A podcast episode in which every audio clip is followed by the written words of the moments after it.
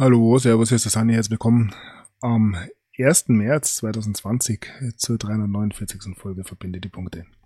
Ja, das vorletzte Gefecht, so kommen auch Gott vor, ich bin äh, ein bisschen geschwächt mal wieder und drum eine sehr verkürzte Folge heute.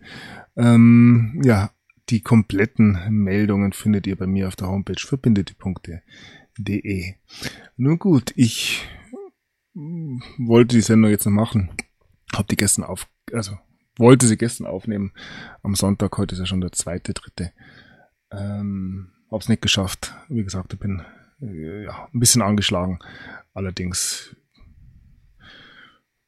eventuell verlangt mein Körper und auch der Geist nur noch ein bisschen Ruhe. Aber das ist in diesen Zeiten durchaus schwierig, wenn man ja, sich zur Aufgabe gemacht hat, hier die Dinge entsprechend zu dokumentieren diese Dinge ähm, überschlagen sich mehr und mehr und ähm, ja, was soll man sagen? Nun gut, ich habe ein paar Meldungen äh, trotzdem noch dabei. Wir blicken einmal ähm, ja, Richtung Syrien, Türkei, Griechenland. In der Region eskalierte gerade die Situation die meisten werden es mitgekriegt haben. Die Türken haben die Grenzen von Syrien geöffnet.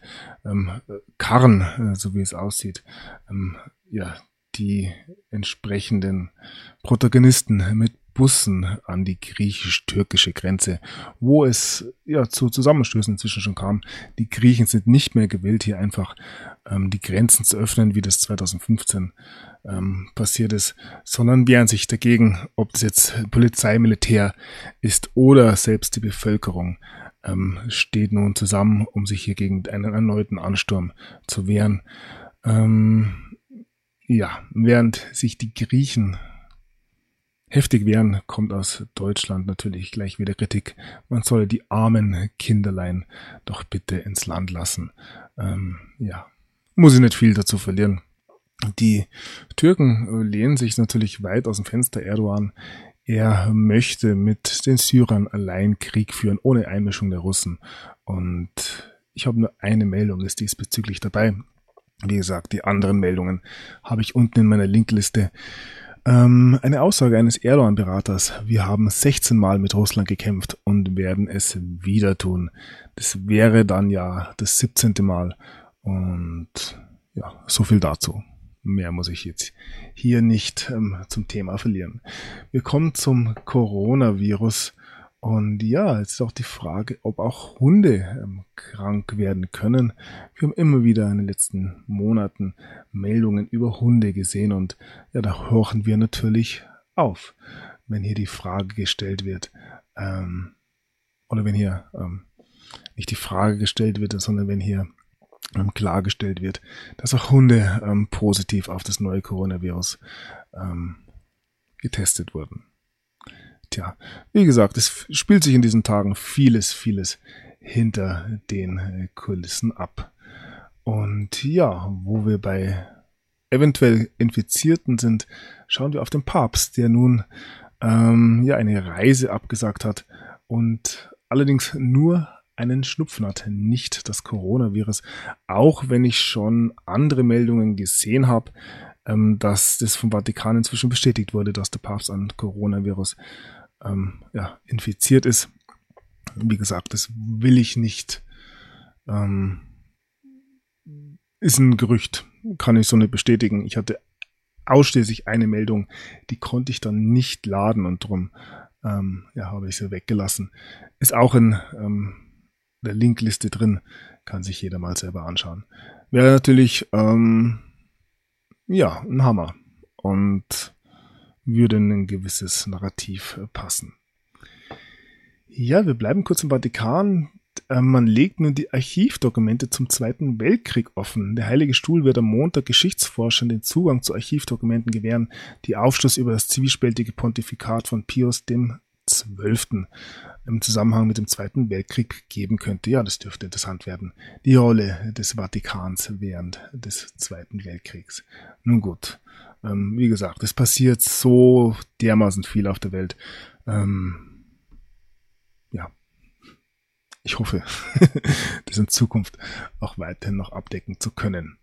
Dann blicken wir auf die Vereinigten Staaten und ja, dort eine vielsagende Aussage von Donald Trump. Die US-Demokraten nutzen Coronavirus als Trick. Eine wilde These des Präsidenten heißt es hier. Ähm, ja, Trick 17. ähm, ja, er hat ja bereits davon gesprochen, dass er auf ein Wunder hofft und dass das Coronavirus im April ähm, Vergangenheit sein wird. Das deutet auch das ein oder andere natürlich an. Ja, dann haben, hat ein Astronomiestudent 17 neue Planeten entdeckt, ähm, unter anderem einem, der der Erde sehr ähnlich ist. Auch das natürlich reiner Zufall in diesen Tagen. Und ja, hier eine Meldung von Militarycom. Wer hat die Amerikaner auf den Mond gebracht? Eine unwahrscheinliche Zusammenarbeit zwischen Juden und ähm, oder zwischen jüdischen und ehemaligen ähm, Nazi-Wissenschaftlern. Ja, eine Sache, mit der sich jeder mal beschäftigen sollte. Ähm, ja, ein Name, der natürlich immer wieder fällt, ist der von Werner von Braun und ja, die sogenannte Operation Paperclip. Ja, und dann eine ja, fast schon äh, ja, sehr provokante Meldung aus der Schweiz von der Weltwoche. Ähm, Hitler stand links, heißt es hier. Ähm, vor 100 Jahren wird in München die NSDAP gegründet. Die Partei ist antikapitalistisch, sozialrevolutionär und judenfeindlich. Die Analyse ihres Programms zeigt, Hitler sah sich als Verwirklicher sozialistischer Ziele. Vor 100 Jahren wird in München die NSDAP gegründet. Ach, das ist dann zweimal also wiederholt. Ja, das ist natürlich eine sehr, sehr provokante These und ähm, was soll man sagen dazu?